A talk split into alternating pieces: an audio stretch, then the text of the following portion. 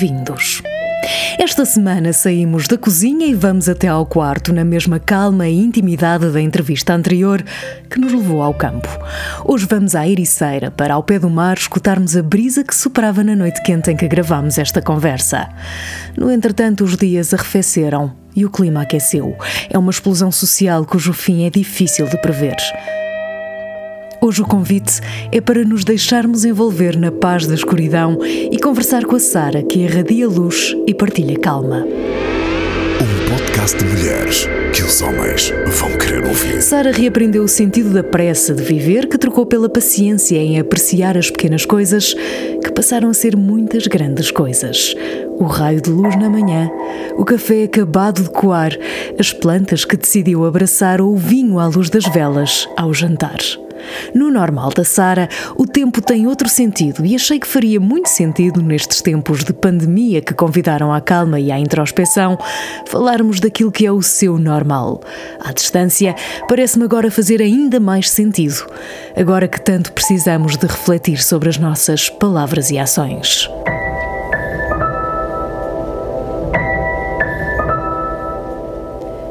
Ainda nos tempos de confinamento, o New York Times falava-nos da relação de surdez da sociedade moderna.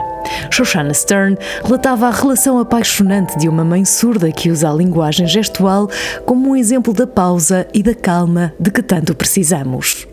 Neste período em casa, esta mãe surda e a sua filha, que não é surda, decidiram recuperar a linguagem gestual para comunicarem e trocaram as palavras pelas expressões faciais e os gestos que as mãos também comunicam. Conta Shoshana que esta mãe sentia um regresso às origens da relação de quietude com a sua filha, lembrando que talvez esta pandemia nos permita, e ao planeta, reverter as nossas vidas e voltar ao nosso estado natural. Tal como o ruído é para os surdos uma cacofonia incompreensível que nunca se transforma num som que podemos compreender, também o mundo em que vivíamos era uma cacofonia permanente que nos impedia de verdadeiramente a compreendermos. A maior surdez não era não poder ouvir. Como relata a mãe surda, estávamos sempre a correr para algum lado, sempre com mais um e-mail para responder, uma SMS à nossa espera ou uma promoção online que não podíamos perder. Tudo ruído, estática, sons por processar. Sara, o mundo é ruído. É mesmo, Paula. Mas eu espero que esse ruído esteja a diminuir um bocadinho.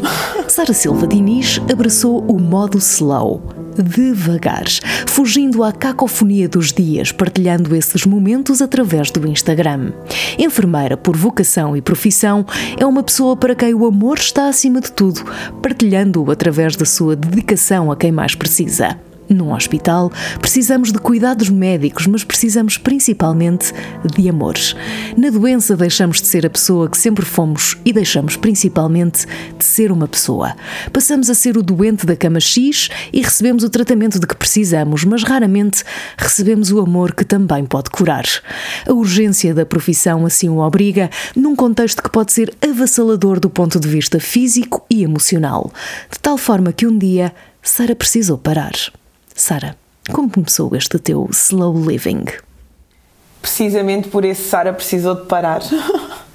um, o meu corpo deu o sinal máximo de que já, já era tempo de, de já era tempo de o fazer e, e pronto, e deitou-me assim ao tapete uh, de uma forma um, um bocadinho dramática para mim, que agora que já passou vejo que Uh, foi muito bom isso ter acontecido. Uh, foi há cerca de três anos. Um, eu tinha três empregos como enfermeira, trabalhava no hospital e depois trabalhava em dois locais privados, em dois sítios privados, em duas clínicas. E só trabalhava e treinava, parecia que andava com umas palazinhas nos olhos, não via mais nada. E pronto, e o meu corpo disse: já chega, vais, vais, vais ter que parar, vais, vais ter que começar a dar valor a outras coisas que tão bonitas que existem para além dessa vida chata que tu levas. E foi assim. Uh, tive um mês parada em casa, uh, sem me conseguir mexer. Eu precisava de ajuda para ir à casa de banho e achei isso tão horrível. e, e, disse: não, a partir de agora vou, vou ter que ver a vida de outra forma e vou ter que dar aqui a volta a esta situação.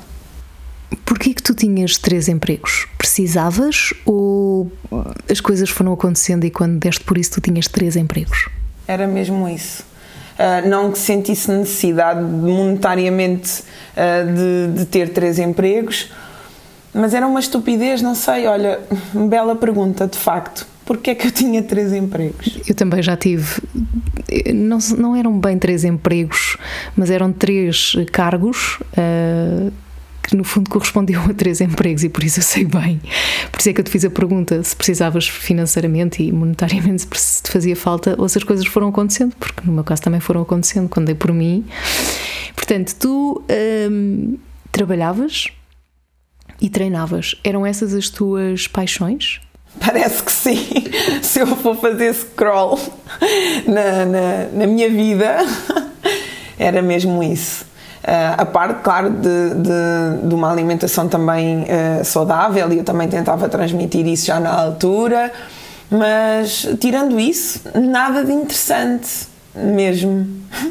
Nada mesmo de interessante. O que é que, o que, é que aconteceu ao teu joelho? Uh, que tipo de lesão foi essa? Foi, foi profissional ou foi a, a treinar? Esta, esta lesão já existe, uh, já existe aqui há, há uns anos, há 20 anos. Um, deu os primeiros sinais aos 17 anos, tive, tive muito azar, uh, porque eu era um, desportista de alta competição, era atleta de alta competição e tive o azar de fazer uma fratura muito chata na cartilagem, na patinagem artística. E eu era patinadora, ah, era uma miúda ainda, um, ainda nem sequer estava na adolescência, não me lembro muito bem quando é que eu desisti da patinagem, mas, mas ainda era, era uma criança. E eu fiz essa lesão e depois aos 17 anos a lesão agravou com fratura da cartilagem e com uma cirurgia aos 17 anos. E aos 17 anos hum, eu só queria jogar à bola, eu era também jogadora de futsal e, e na altura o que me disseram foi Sara, acabou, não vai dar. Hum, não vai dar. Só que eu sou muito teimosa. e o desporto estava muito. Estava, está no meu ADN e não valia a pena contrariar. E, e parei, depois da cirurgia, claro que sim, não houve mais futebol, mas uh, com a minha vinda para Lisboa para tirar o curso de enfermagem, um, o meu corpo sofreu assim muitas alterações, não é? Toda uma mudança, uma mudança de cidade, de vida, de casa, de tudo, de amigos, e, e acabei o meu curso já na pré-obesidade. E, e pronto, tinha que resolver essa situação. E depois uh, fui viver com o Diniz, voltei a engordar. Um, exato, ele está-se a rir. Voltei, voltei a engordar. Muito. Voltei a engordar, ele está a rir. Está, muito, muito. Como, como, eu, como um dia também me disseram num podcast muito giro, uh, quem feio ama, magro, como é que é? Bonito lhe parece, portanto. Bonito lhe parece, sim. ele continuava a dizer que eu estava ótima, só que eu já estava a entrar na pré-obesidade e aquilo não me fazia sentido. E foi quando eu resolvi começar a dar tudo outra vez no desporto. E dei durante 10 anos dei. Até que não deu mais. Sim, arrebentou de vez. Ofereceram-me uma prótese total do joelho aos 34 anos. E eu disse: Não, isto não é para mim. Meu Deus, uma prótese total do joelho. Isto não é para mim. Não pode ser. Bora lá dar a volta a esta situação e vamos resolver isto de outra forma. Uh, portanto, parei, estive um ano parada e depois, quando regressei uh, ao desporto novamente, tudo muito controlado, tudo com muito acompanhamento. Pois era um processo não só uh, físico do joelho, não é? era um processo muito uh, cá em cima, não é? Do andar de cima, do sótão, como diz o meu pai. e, e pronto, foi todo um caminho, mas consegui. E agora parece que estou a voltar ao meu normal outra vez. Uh, mas o meu normal, não, o meu normal é olhar para mim e, e aceitar e gostar daquilo que vejo e aceitar-me como sou.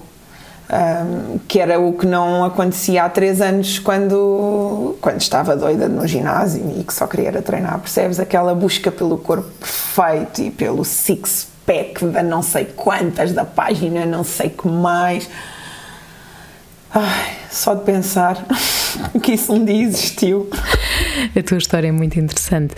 E tu conjugas várias atividades, ou seja, para além dessa teimosia que te faz sempre sair do tapete, tu tens a tua profissão, mas depois dás asas à tua paixão, o tingimento natural de tecidos, a decoração de mesas e de montras, as tuas mesas são sempre lindas, até para o pequeno almoço, a organização das naves, ou seja, das despensas com frascos cheios de produtos comprados a granel. Como é que tu conjugas isto tudo numa lógica de slow living? É que isto tudo, tudo junto dá a sensação que é sempre a aviar. E é, e é, porque o meu slow living é um slow living muito acelerado.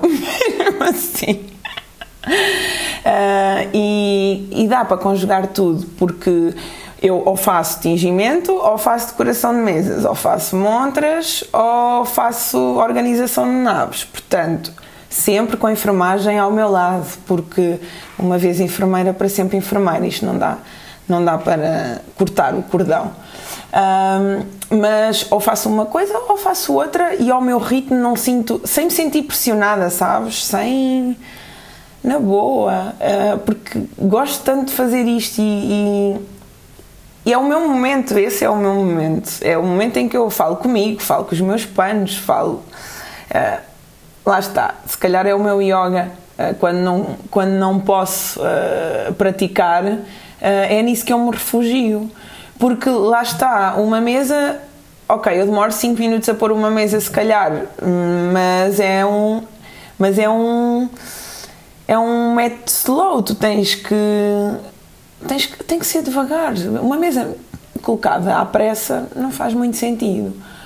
E, e, o tingimento também é um método muito slow, é uma arte muito slow, é preciso muito, muita dedicação, uh, os panos têm que ser preparados antecipadamente. Toda essa logística me proporciona uma calma que ir duas vezes ao ginásio por dia não me proporcionava, não é? Ou andar a correr do hospital para a clínica e da clínica para o hospital e passar 40 horas sem dormir. Bom, enfim. Será que foi por isso que o teu joelho também disse para? Ah, claro que foi. Sim, obviamente. Sem dúvida. Foi mesmo. Bendito joelho. Tenho aqui um apontamento para ti. Em 2010, dois investigadores da Universidade de Harvard descobriram que as pessoas passam 47% do seu tempo a fazer alguma coisa e a pensar noutra coisa. E concluem que isso tem um custo emocional enorme, porque, como diz o título deste estudo, A Wandering Mind is not a Happy Mind. Como é que nós podemos adotar uma vida mais slow? Ou seja, o que é que tu fizeste? Para além de te ah, obrigares a parar, mas aí foi uma questão física, não é? Não, não foi uma opção tua, tu precisaste efetivamente de parar. Uh, se não houver algo que nos obrigue a essa paragem, algo físico que nos impeça de estar a fazer o nosso ritmo habitual, como é que nós podemos adotar uma vida mais slow? O que é que tu aconselharias ou o que é que tu efetivamente fizeste? O que eu digo às pessoas, eu tenho muitas pessoas a fazerem-me essa pergunta, porque parece que agora precisamos todos de adotar uma vida mais slow, não é? Acho que o mundo nos enviou essa mensagem. Uh, primeiro que tudo, tu tens que querer, não é? Uh, não podes uh, uh, adorar esta vida um, ruidosa, não é? Como, como, como tu falaste no início, e isso dar-te alguma adrenalina, não é? E, e alimentar-te, porque há pessoas que se alimentam dessa, dessa, desse ritmo, dessa vida super agitada. Primeiro tens que querer, tens que sentir que, que faz sentido para ti uh, começares a abraçar um estilo de vida mais slow. E depois começar com pequenas coisas. Uh, preparar uma refeição com calma, pôr uma mesa. Dá realmente valor e importância àquele momento e vivê-lo um, totalmente, sabes? Eu tiro muitas fotografias às minhas mesas, uh, eu filmo muitos desses momentos. Um, mas grande parte dos momentos não vão para as redes, não é? E eles acontecem, uh, como os meus good mornings, não é? comecei por aí. Comecei pelas minhas slow mornings e pelo meu slow coffee, e foi por aí que começou um bocadinho esta brincadeira, não é? Que agora se tornou uma coisa mais séria. Mas comecei por esse pequeno momento, o pequeno almoço dá-me muito prazer e eu gosto muito de café e, e fazia sentido ter um café que eh, desse para fazer de forma mais lenta. Uh, aboli completamente a maquilhagem da minha vida, o que faz com que não me tenha que levantar tão cedo uh, para ir a correr para a casa de banho para tratar uh, dessa macacada, não é? Portanto, eu dirijo-me logo à cozinha para pôr o café a fazer. Enquanto o café fica a fazer, eu faço o meu ritual de, de beleza. Enquanto o café, por ele, sobe. E pronto, eu comecei por esse momento, mas há tantos momentos por onde podemos começar. Sim, são muitas coisas que, que nós podemos mudar na, na, nossa vida e são coisas tão simples. Eu estou a ouvir-te e estou a rever-me uh, em muitas coisas porque eu não proclamo uma vida mais slow, no sentido de vamos todos adotar uma vida slow, slow movement, etc, etc. Mas de facto mudei muitas coisas na minha vida, um bocadinho, um bocadinho como tu. Portanto, isto de viver mais devagar. Um, é um estilo de vida, mas é, é sobretudo um, um, estado mental que faz muito bem à nossa, à nossa cabeça, ou seja, não nos dá cabo da cabeça porque menos é mais. Não é? Um, e tu falas menos é mais, e, e, e, se adotarmos uma vida com mais calma, acabamos por, uh, ao contrário do que parece, acabamos por ter mais tempo para as coisas. Um, tu consideras ou, Concordas que o facto de fazermos uma coisa de cada vez nos pode dar mais energia e ao mesmo tempo tornar-nos até, ao contrário do que parece, mais produtivos? Acho que sim. Pelo menos para mim, isso funciona. Um, estou focada naquilo, estou focada naquilo e, e só estou a fazer aquilo. Portanto, às vezes, eh, quando estou a atingir um pano, Uh, acontece estar a pensar já na mesa que vou fazer com aquele pano, mas o tema é, é, o mesmo. Portanto, é fazer algo fora uh, da minha rotina normal, não é? Que é uh, ir para o hospital e cuidar dos outros. Aquele é o meu cuidar. Portanto, seja atingir, seja fazer uma mesa, eu estou focada naquilo e sim, eu sinto-me super produtiva só a fazer uma coisa ao mesmo tempo. Sim, exatamente. Como tu, como tu dizias, uh, quando estou a atingir, estou a atingir, quando estou a fazer uma mesa, estou a fazer uma mesa. Portanto, neste sentido.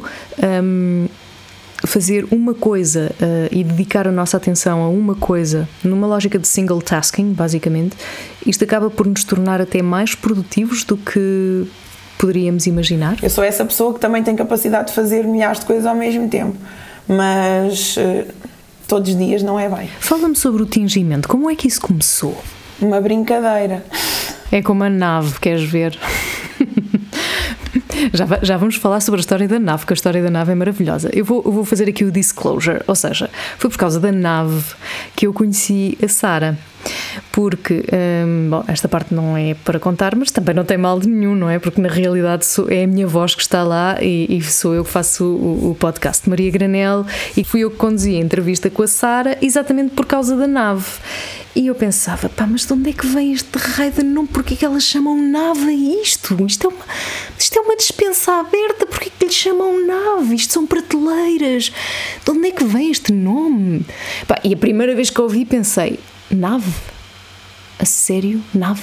Pá, e na minha cabeça toda uma elaboração teórica sobre a palavra nave e porquê que aquilo se poderia chamar nave. E pensava, és muito ignorante, Paula Cordeiro, que não sabes que isto se chama nave. Eis então que a gravar com a Sara faço a pergunta para Queijinho: Sara, porquê nave? E eis que a Sara, e agora vais contar no meu podcast também, porquê que uma dispensa aberta com frasquinhos que estamos a reutilizar, que antes foram frasquinhos de grão, frasquinhos de ervilhas, frasquinhos, seja lá do que for, que agora têm lá dentro outros produtos que foram comprados a granel. Porquê que é isso chamas nave? Vou fazer só o ponto para as pessoas perceberem que a Maria Granel apareceu na minha vida nessa altura complicada da lesão e e o meu foco ficou muito virado hum, para isso, para as compras a granel, o meu interesse todo pelo granel, o que é que era isso do granel, porque eu não fazia ideia o que era a Maria Granel, nunca tinha ouvido falar na loja. E então, nessa altura crítica da minha lesão, a Maria Granel ajudou-me imenso a, a, a, alargar estes horizontes que estavam muito fechados. E, e, pronto, foi, foi por isso que teve um papel também muito importante um, na, no, na minha viragem e, e a começar a, a ver a vida de outra forma. Pronto, só para fazer a ponte. E então surgiu a nave. Eu comecei a construir a minha nave, como também já falei no podcast da Maria Granel, pelas especiarias.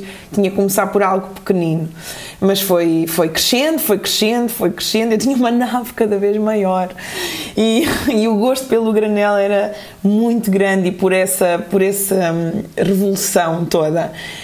E houve um dia que uh, um amigo meu me pediu uma receita e eu mandei a bela da receita do bolo de bolacha, porque ele também é todo do desporto e todo fit, então queria uma coisa assim mais sofisticada, não é? Pronto, e eu apresentei-lhe um bolo de bolacha com farinha de trigo sarraceno e farinha de espelta, talvez, julgo eu, que tenha sido uma coisa desse género.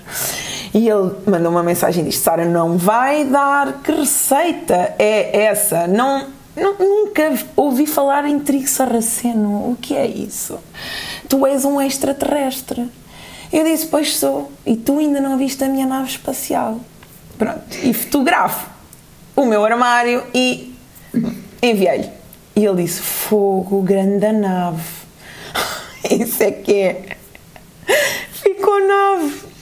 Nem acredito. É este o segredo da nave. Pessoas que estão desse lado e que acham têm uma dispensa aberta não, vocês têm uma nave, tá? Vocês têm uma nave. Todos temos uma nave. Então agora vamos ao tingimento. Que eu também me dedico ao tingimento, mas é quando, sei lá, quando um casaco se estraga e, e o meto na máquina de lavar com a coisa para tingir e fica todo preto, não é? Pronto, isto é o meu, o meu processo de tingimento. Ou quando tenho um casaco que gosto muito ou uma camisola e por acaso aquilo é numa cor que não.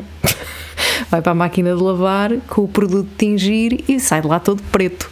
Este é o meu, é o meu processo de tingimento, é passar tudo a preto. Mas tu não, tu fazes coisas maravilhosas com plantas. Olha, sabes, também foi por uma brincadeira. Eh, isto, estas coisas todas apareceram todas por brincadeira, é muito engraçado. Muitos lençóis antigos, eh, com aquelas manchinhas de ferro, todos em algodão, todos brancos. Que maravilha! E eu já seguia há uns tempos uh, uma mulher incrível uh, no, no, Instagram que é a Tina Calderon.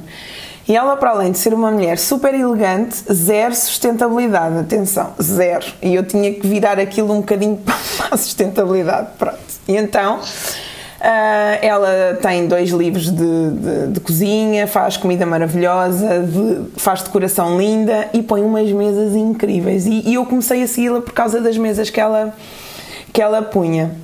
Entretanto, vim a descobrir que ela também fazia tingimento natural e então aventurei-me nisso. Ela tinha, tinha no, no, Pinterest dela a técnica botânica e foi por aí que eu comecei. E, e é a técnica mais fácil para quem quer começar com o tingimento natural. E arrisquei-me nisso. Ela explicava tudo, passo a passo, tudo, tudo, tudo. Um, um testamento enorme. Então eu traduzi aquilo tudo para ver se ficava tudo direitinho, porque ela é americana e, e traduzi tudo e aventurei-me nisso aqui na Ericeira, porque é um sítio onde eu tenho espaço e dá para fazer todas estas brincadeiras. E foi assim, ficou tão bonito que nunca mais parei. Estás a ver isso a acontecer de uma forma mais concreta dentro de algum tempo? Ou... Em Portugal não há muitas pessoas a, a, a dedicarem-se a esta arte, até porque é preciso tempo, muito tempo e um laboratório também, que é uma coisa que também já estou a visualizar. O tecido tem que sofrer uma lavagem especial e tem que levar um tratamento especial também, um banho para uh, o pigmento uh, fixar ao tecido.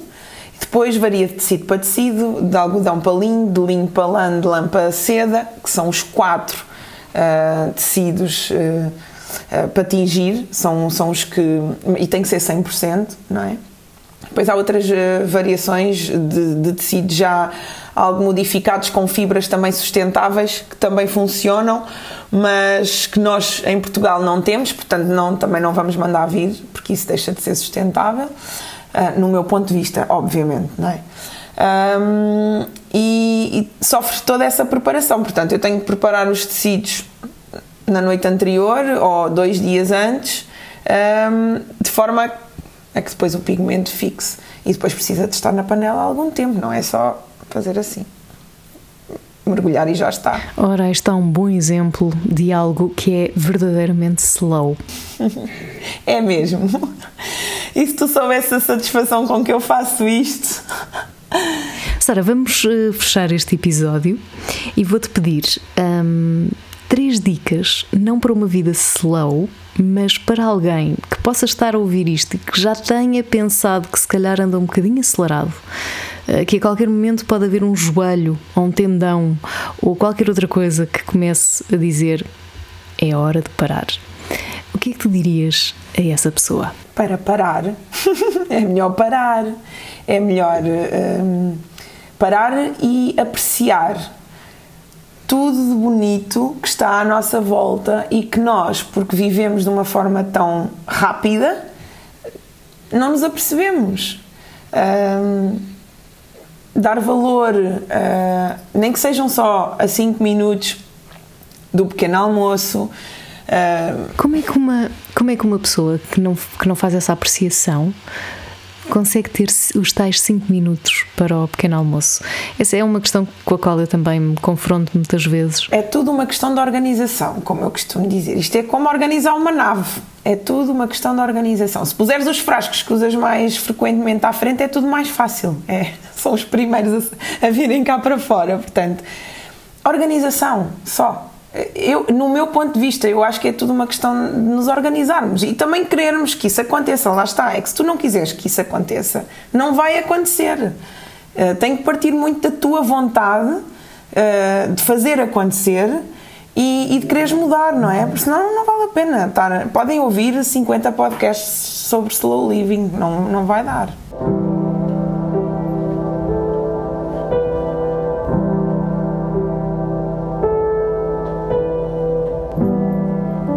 Conclusão, viver mais devagar é um estilo de vida, mas é sobretudo um state of mind que faz muito bem à nossa mind, ou seja, não nos dá cabo da cabeça. E porque menos é mais, deixo-vos cinco razões para adotarmos uma vida mais calma e principalmente para aprendermos a fazer uma coisa de cada vez. Cinco ideias para abrandar. Fazer uma coisa de cada vez é melhor para o nosso cérebro, que consegue assim concentrar a sua energia nessa tarefa. Fazer uma coisa de cada vez também aumenta a nossa produtividade e melhora os resultados do que estamos a fazer porque fazemos melhor. E uma vez que estamos concentrados e conscientemente dedicados a uma tarefa, também aumenta a nossa autodisciplina e melhora a nossa atenção, ou seja, os famosos 8 segundos, que são a nossa capacidade atual de dedicar atenção a uma coisa, tendem a aumentar. Vamos contrariar as estatísticas? Visitem o site urbanista.biz para mais informações sobre este tema e até ao próximo episódio.